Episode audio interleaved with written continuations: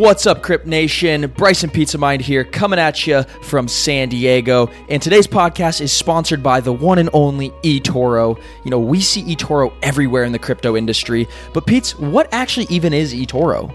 eToro is a platform where you can buy crypto with confidence. Right. And then even beyond uh, that, you know, they have an awesome suite of technical indicators and some really smart tools. If you're not ready to put money in the market yet, they have a virtual simulator so you can play with up to $100,000 of play money while you learn eToro is an outstanding platform that's been around since 2007 and offered crypto assets since 2013, so they know what they're doing. They have over 10 million users spread across 140 countries. Crypt Nation, not all platforms are created equal. So go to crypto101podcast.com slash eToro, sign up and see the difference for yourself. Uh, guys, send us a DM on Twitter. Let us know what you think. And yeah, without further ado, we're going to jump into the episode.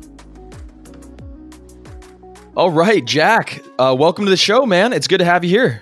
Well, Bryce, uh, Bryce and Pizza Mind, thank you for having me. I really appreciate it.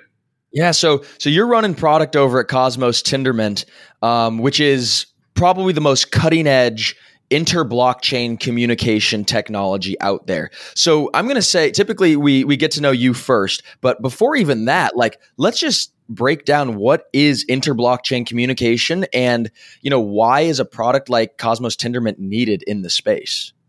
Yeah, absolutely. I think for me personally, when I look at the blockchain space, you kind of look back and you see Bitcoin and then and then this next round of Ethereum and Bitcoin is just the most basic cryptocurrency out there. You know, it, it just it maintains this ledger. It's UTXO based. It's very complex and it's pretty slow.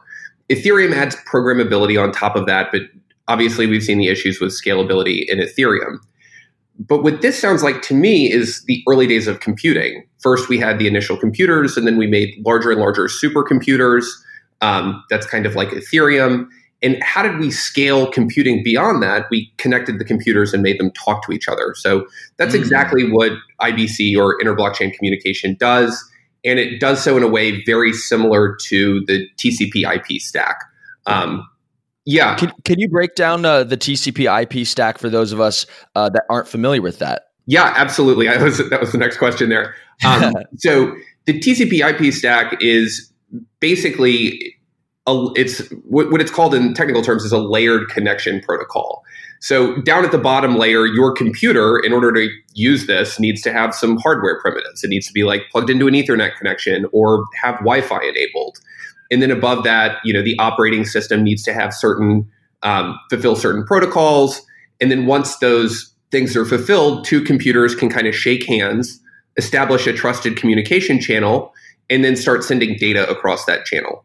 And, and that's how all communication that's that's how we're talking right now and that's how all http and tcp ip communication happens on the internet right now. Um, ibc is very similar. The two blockchains need to have some basic primitives. These are consensus primitives.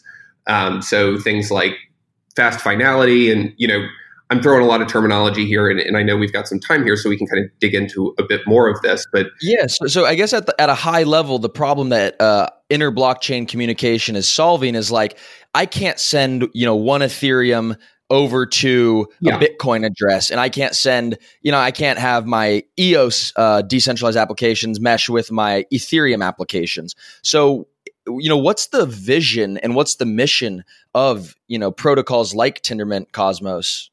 Yeah, absolutely. It's to unlock this value that's locked up in all these silos like EOS and Ethereum and, and Bitcoin and allow it to kind of flow throughout the ecosystem.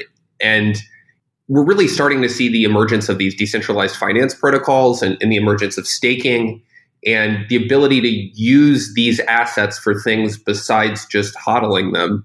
Um, in order to do that, you need to have these chains be able to talk to each other and transfer value and assets between them. Like Bitcoin is great for security and holding value, and it's what brought, I think, everyone that I know, and me included, into this space. But I'd love to be able to lend my Bitcoin out in a trustless fashion or be able to issue derivatives on top of it and potentially profit from those as well. So if you're looking at what's happening in decentralized finance and Ethereum, there's a lot of very exciting work being done in the decentralized finance space in Cosmos too. So um, this world where these blockchains can send data and value between them opens up many more possibilities for financial composability, I think. Bryce and I used to work for a blockchain oracle, and thinking about inter blockchain communication is something I did for 12 hours a day for several months. Oh, yeah. And it's really fascinating because you have all these different oracles out there that kind of specialize in one thing, but the oracles don't talk to each other. That would be like Google talking to Yahoo, and they're very isolated right now. And search engines never figured it out, but I'm hoping that somewhere along the line, blockchain oracles do. And we could have applications, let's say, for example, Major League Baseball has uh, IoT sensors that detect the weather at every stadium. And then those IoT sensors could trigger a smart contract that says, hey, it's going to rain, which would then query the actual weather report from the internet and see, oh, yeah, it is predicted it's, going to rain and it looks like it's going to rain out the game.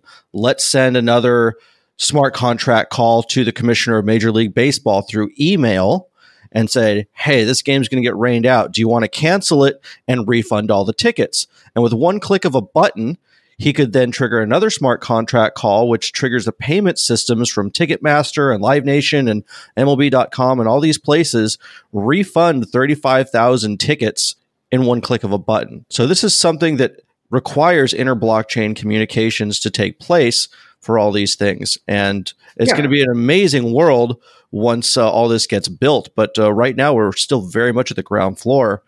But that's why this is so important. I, I, totally agree with you. And when I first found Cosmos, I, I, you know, a little bit of background for me. I came to Cosmos through this company called Blockstack, uh, which is based in New York. They do sort of digital identity on top of the Bitcoin blockchain. They recently did a, a Reg A Plus filing, and, and, Blockstack is still an ongoing concern and, and definitely an active company in the space. But seeing the vision of something broader than just Bitcoin and the ability to synthesize a lot of this new technology, really exciting technology that's being developed in the blockchain space, and not just hold on tightly to just this sort of Bitcoin idea. In the ability to interoperate on top of that, that that's something that was extremely compelling to me, and, and it's why I've spent the last couple of years building this. So, very cool. So, can you tell the audience very briefly what's the difference between Cosmos Network and Tendermint? Yeah, absolutely. So, Tendermint is the consensus. There's Tendermint means a few different things, but Tendermint's the name of the company I work for. First off, um, it was the fundamental consensus algorithm breakthrough that our founder Jae Kwon made in a paper back in I think it's 2014, um, and he basically took a bunch of academic research from the 80s and 90s on BFT or Byzantine fault tolerant uh, consensus protocols basically making computers agree with each other when you can't trust the computers. And updated it. And then he and our co-founder ethan buchman along with a group built the first implementation of tendermint which is essentially the peer-to-peer networking storage and the consensus algorithm for a generic blockchain. You can build proof of work type constructions on top of it. You can build various different kinds of proof of stake systems on top of it. But that's been out there since around 2015, 2016. It's in use in a number of different blockchain projects. Loom Network is the first one that comes to mind that's based on top of Tendermint. But in the enterprise blockchain space, there's a ton of stuff.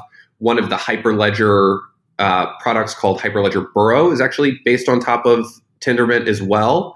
So Tendermint is kind of this pretty broadly adopted consensus algorithm within the blockchain space.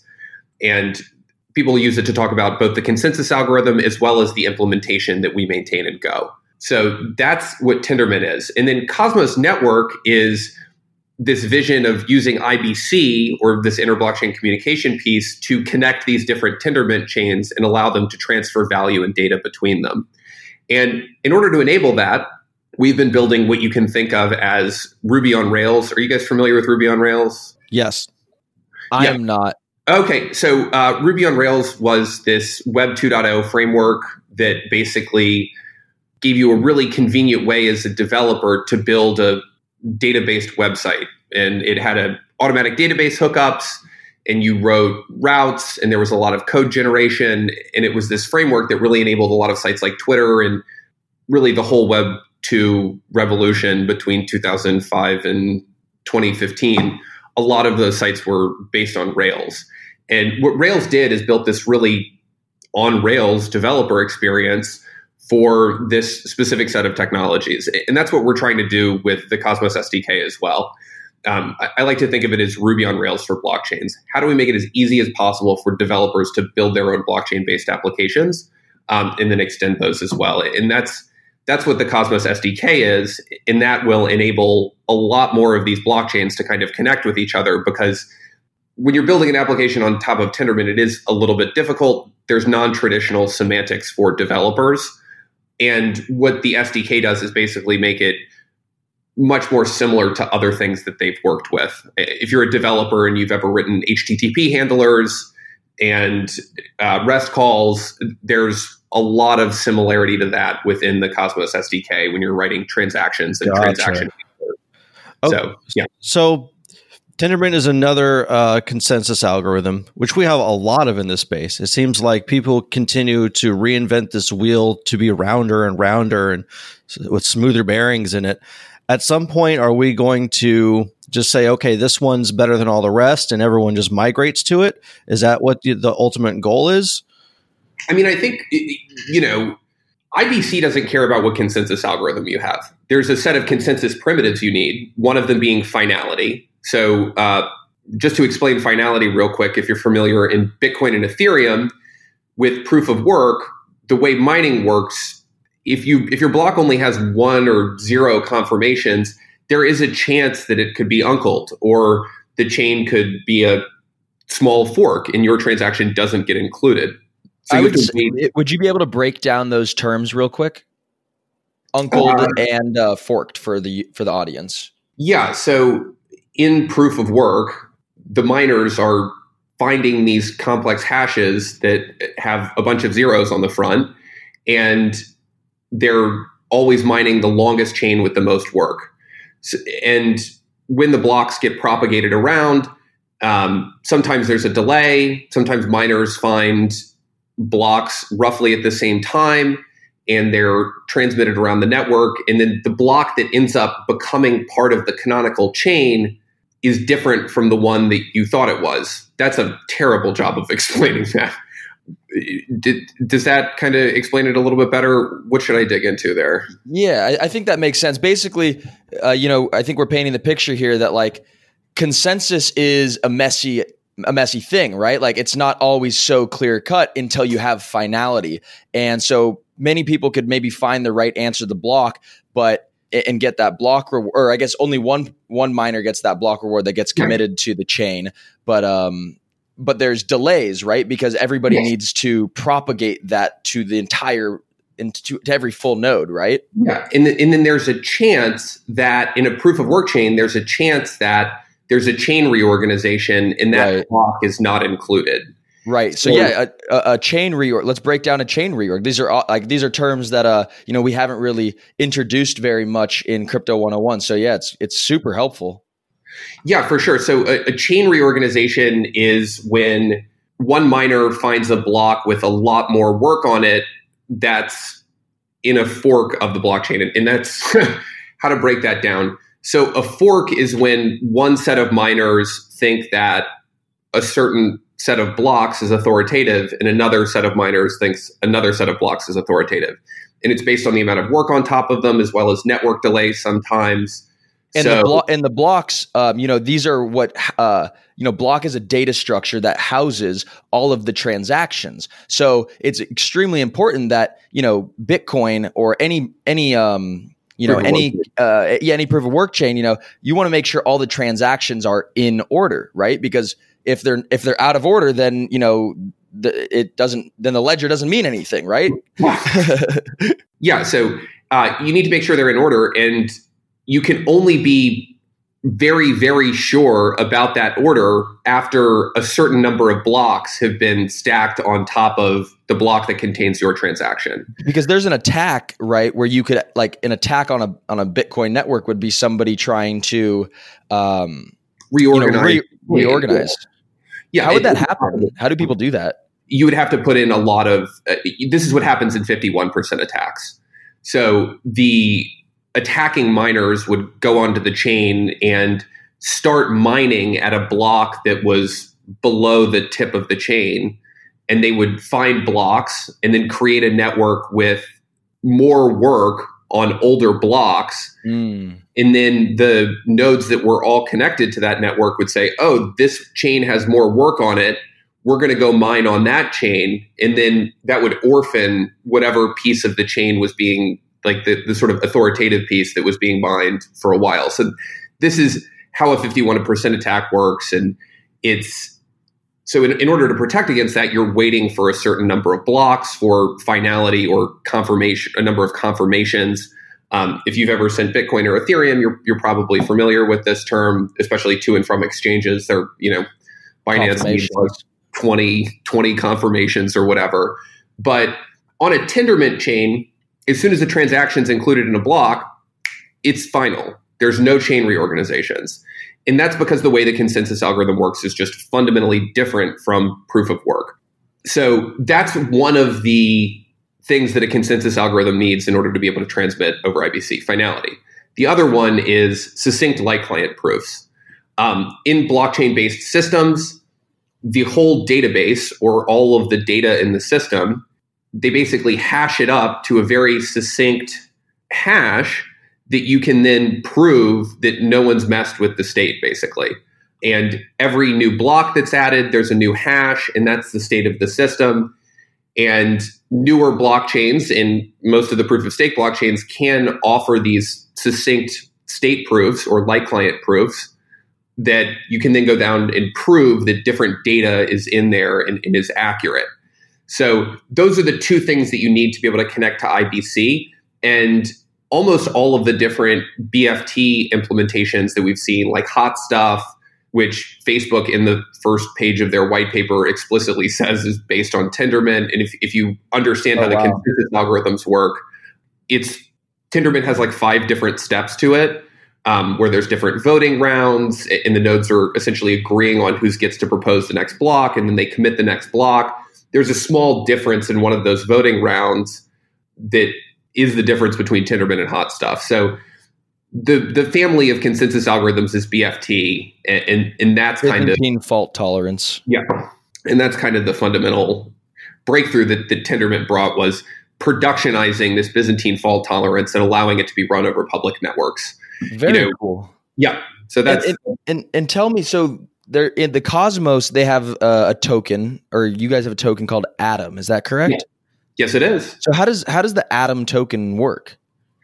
So if we're thinking about this world with thousands of blockchains and they're all connected to each other, how do, how has the internet ended up working? There's some stuff at the edge of it, and then there's these hubs that route larger amounts of data. So we're building this system that allows arbitrary blockchains to sort of transfer data between each other and we envision this as evolving into kind of a hub and spoke type system.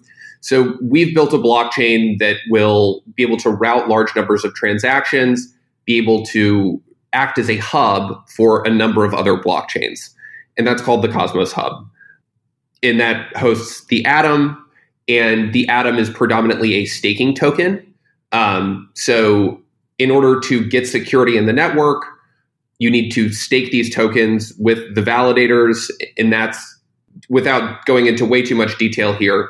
The consensus happens via this stake weighted vote, i.e., the amount of atoms you have tells how many votes you have within this consensus system. So, and, for those of us listening here, um, you know, proof of work, it's kind of like, you know, whoever whoever has the most hash power, right? Whoever has the most hardware gets to decide or gets a better chance of deciding, you know, uh, the the or committing the blocks, right, and ordering the transactions on the network. Yeah. But in a proof of stake system, it's not about how much hash power you have and how much hardware you've committed to the network to secure the network. Instead, it's how much, you know, cash you're willing to put up. Yeah, exactly. And you can think about proof of work mining is kind of like an arms race dynamic. if you want more hash power, you go out and buy more miners, and, and, then that gives you a larger share in the network. And then other people will go out and buy more miners in response to that. Um, in proof of stake, it's much more like a cap table in a company. And your percentage ownership is how many votes you get when making decisions in the network. That makes a lot of sense. So, speaking of um, cap tables, let's transition over to talk about business for a little bit. You know, we're we're just yeah. emerging from a very very bitter bear market that uh, has seen a lot of blood and misery, but it looks like it's getting better now. Uh, while everyone goes through these tough times, what are some red flags that signal it's time to bail on a business or a business idea? Hmm, that's a great question. Because often, uh, you know, we see these roadmaps that are laid out at ICO time, and at some point, you know, especially during a bear market, a company decides to pivot and people start to freak out. They say, you know, what are you guys doing? This is not what we bought in for. But pivot is not. Our bodies come in different shapes and sizes. So doesn't it make sense that our weight loss plans should too? That's the beauty of Noom. They build a personal plan that factors in dietary restrictions, medical issues, and other personal needs so your plan works for you. Noom doesn't restrict or shame when you want to treat yourself. Their flexible program focuses on progress instead of perfection. You don't have to give up carbs or anything. And with their daily lessons, you can learn something new about your food choices every day. After just a few days of using the app, I learned how to recognize cues for overeating and how to choose the right foods to feel full. Stay focused on what's important to you with Noom's psychology and biology based approach. Sign up for your trial today at Noom.com. That's N O O M. Dot com and check out Noom's first ever cookbook, The Noom Kitchen, for a hundred healthy and delicious recipes to promote better living. Available to buy now wherever books are sold.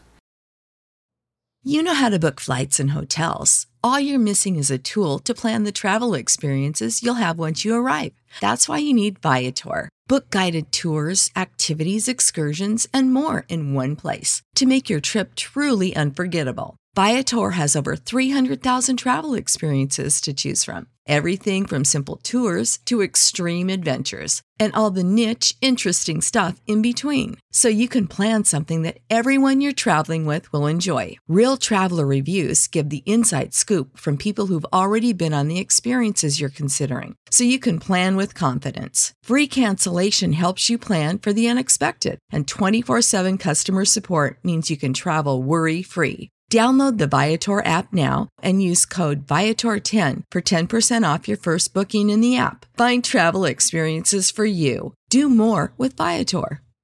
Prescription products require completion of an online medication consultation with an independent healthcare provider through the LifeMD platform and are only available if prescribed. Subscription required. Individual results may vary. Additional restrictions apply at lifemd.com. Read all warnings before using GLP 1s. Side effects may include a risk of thyroid C cell tumors. Do not use GLP 1s if you or your family have a history of thyroid cancer.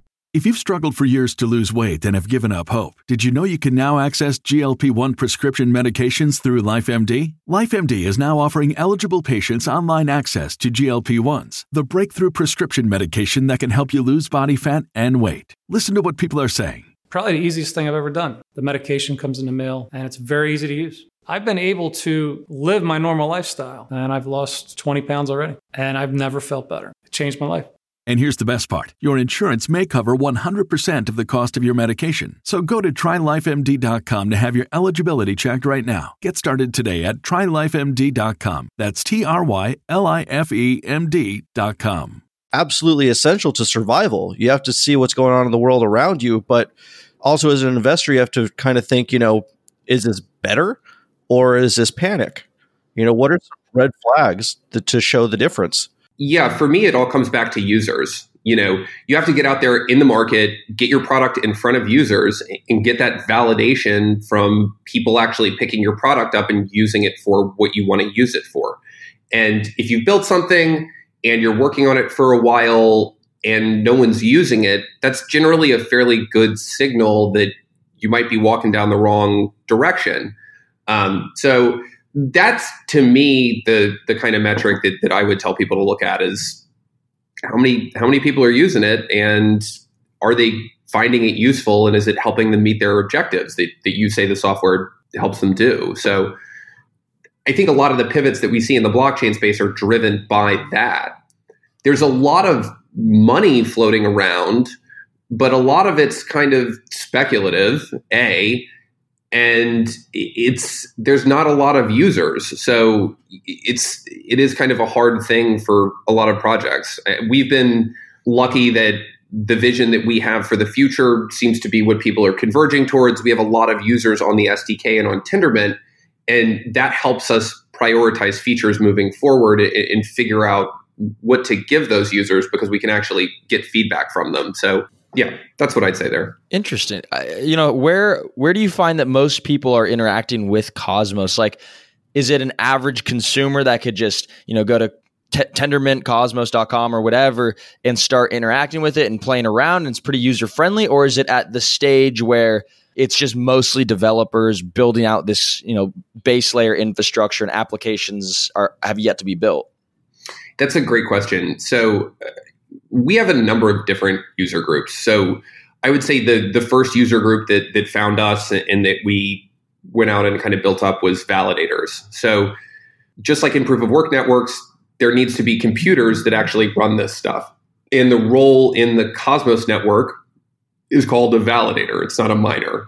And those folks run a computer and they have to keep one private key that they're using to sign these blocks and add transactions to the network secret. And that's kind of the hard part of doing that.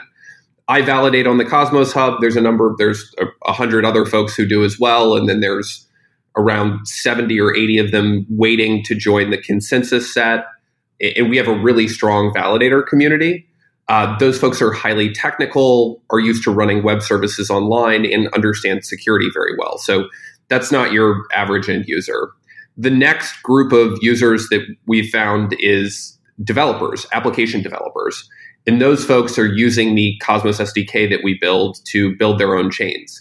And that's folks like Binance and True Story. and I'm going to think of a bunch of other projects, but I'll just say those two for now mm-hmm. um, that are using this SDK, this Ruby on Rails for blockchains, to build their own sovereign chains and create applications on top of that. Generally, the end users, the folks that you're talking about, and obviously when we're here in crypto, like the important part is adoption and how do we get more and more users using this thing and those projects are the ones who are kind of on the front line of users. Another one is Lino Network that has a video oh, yeah. streaming platform. Um, speaking of users, they've got a ton of folks using their chain. Yeah, so I'm, I'm kind of I'm interested in hearing a little bit more about you know the business model behind Tendermint, uh, in the sense that you know it's an open source project.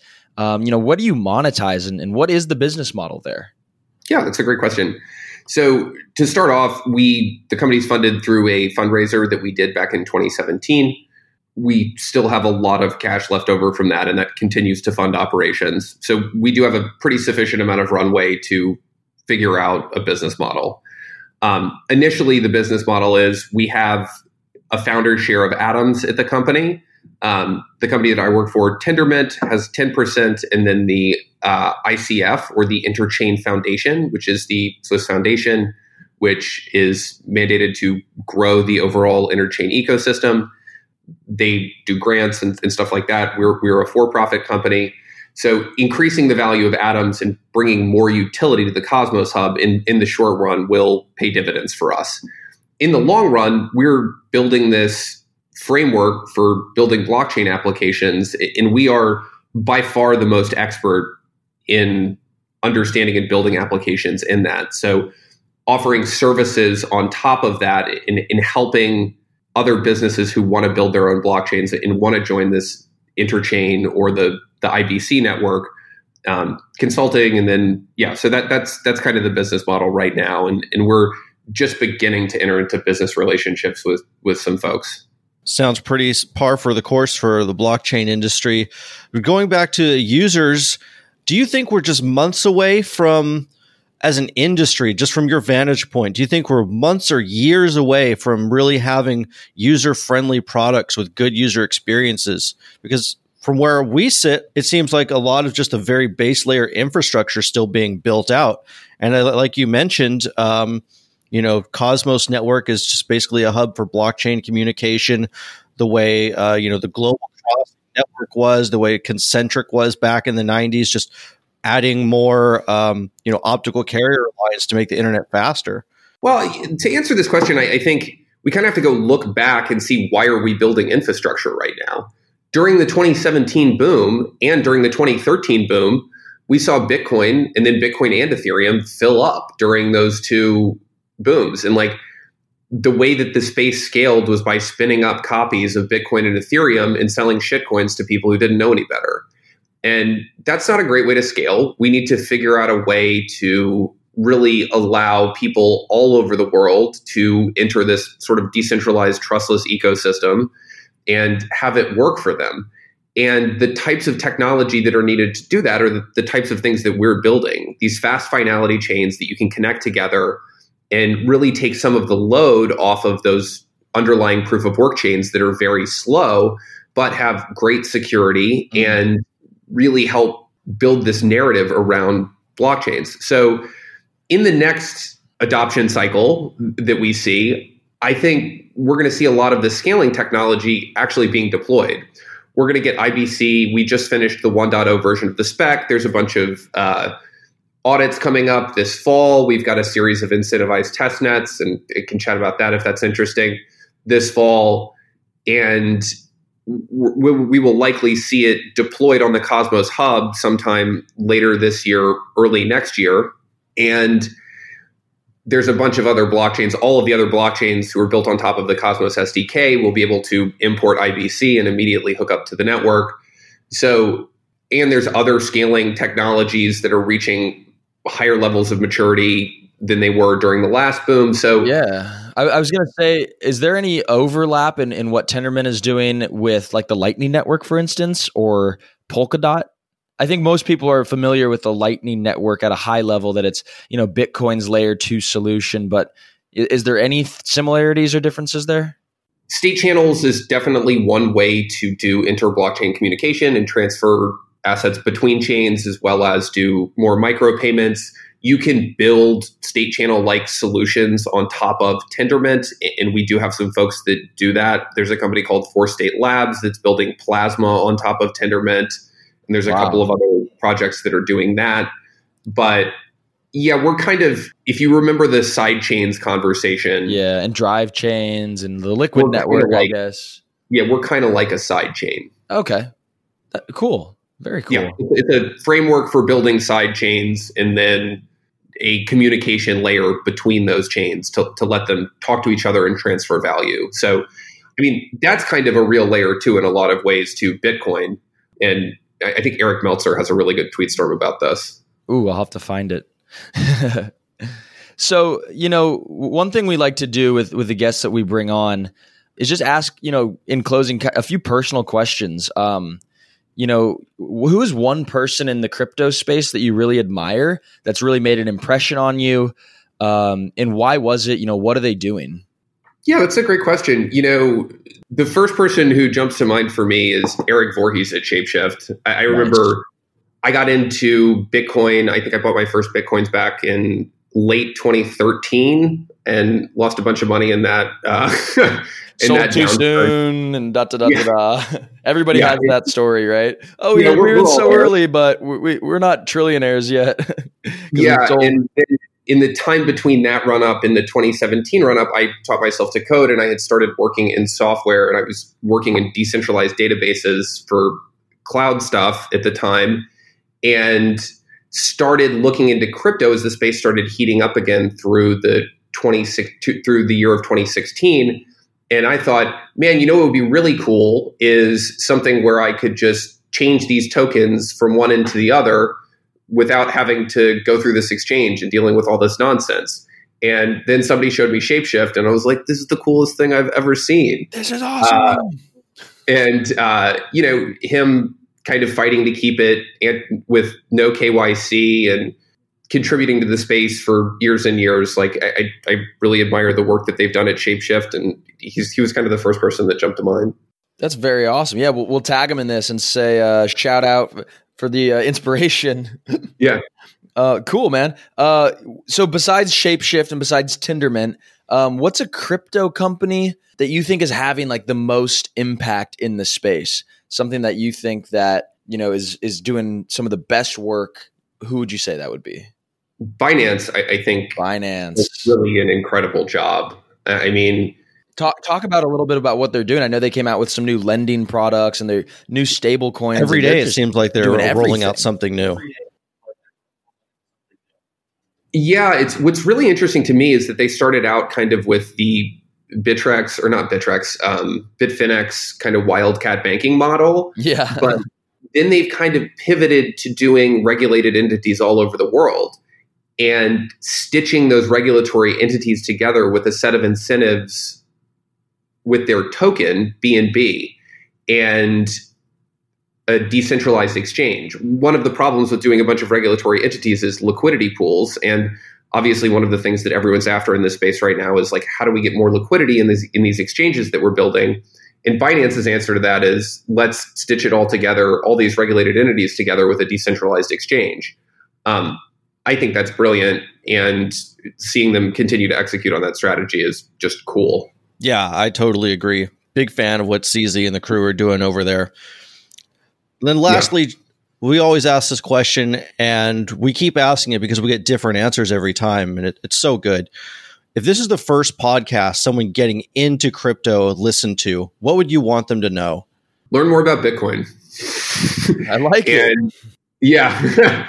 um, I think that's what it's the most basic expression of the cryptocurrency idea. The ethos of that community, you know, there's a lot of ink spilled on this, but it, it is still very true to the kind of original cypherpunk ideals of why we want to create these digital currencies. And if you look at what's happening in Hong Kong and you look at what's happening in China and the curtailment of digital freedoms around the world and the destruction of cash everywhere, we're very quickly going to be in a world where every transaction you make is tracked by large entities. So and, well said. And that's something that I think as people we need to step back, think about, and say, is that really the world that we want to live in? And for me, the answer is no. Yeah, like, no. I, I'd like to keep this world where we can have privacy in our financial relationships with other people and in order to do that, we're kind of building this technology. And that's I view Cosmos as fundamentally in the in the vein of that. And Bitcoin was the first hugely successful cryptocurrency. So understand why people are doing this, where the space comes from, and do some reading there, and then let your research and interests guide you from there there's a lot of exciting stuff, but the core of it is Bitcoin and will continue to be for the foreseeable future. So, anyone just getting into the space, I think it's absolutely crucial that you educate yourself on that. Andre Antonopoulos is kind of the OG of yeah. learning about Bitcoin. Um, for me, as somebody who's fairly technical, he was extremely helpful for my understanding there. Uh, Mastering Bitcoin is a great book. And if you're at all technical, it will help you kind of get up and running and, and, explain the Bitcoin UTXO model, which for folks familiar with traditional databases is like a little head scratchy for a while. Um, yeah, that's that's kind of what I'd say. Nice, and I'm uh, I'm actually going to toss in a bonus question. You know, I, I kind of am curious about your personal vision for the future. You know, paint us a picture. Let's call it ten years down the line. What's the world going to look like? I don't really have a great answer to that. I think that it's very fuzzy right now, and there's a lot of really promising technology that's coming out that will help us not only scale cryptocurrency itself, but add a lot of new functionality. And I'm talking about things like zero knowledge proofs. If you look at some systems like Coda and, and other kind of next generation blockchains that, that utilize zero knowledge proofs, they allow for some very cool networks with some extremely interesting security properties that could kind of replace a lot of stuff that we see now. So the pace of technological development within this space, I think, makes it impossible to say, like, in 10 years, what is it going to look like? But I do think we can kind of trace these technologies and say, like, what do we want it to look like? And I think that, as I was saying a few minutes ago, like, the core value of this stuff is digital cash and preserving privacy for individuals. So, how do we use this technology to ensure that and, and steer it in the right direction where it does that? And that's that's kind of where I'm focused, I guess. Another thing besides zero knowledge proofs, uh, I mean, IBC, like we think that there's going to be this internet of blockchains and that these blockchains are going to connect with each other and transfer data around. How is that going to look? There's a bunch of different approaches out there. Our approach is to make it as permissionless as possible and to make it as much like the original web as possible while preserving some of the things that make blockchains great, like i.e. digital scarcity and the ability to prevent these like large DDoS and Sybil attacks through smart fee incentivization. Will that catch on, or will the kind of model that Polkadot's pushing, where there's this one relay chain that holds all these other chains underneath it and it kind of controls them? So, more of a top down approach. Um, there's a couple of projects working on sharded blockchains, and that's essentially what Polkadot is. So, you know, the market's going to end up deciding this stuff. And for me, I just want to kind of keep pushing in this direction of individual liberty and, and, ensure that people have the ability to transact with each other trustlessly. Um, another huge kind of wild card there is key management.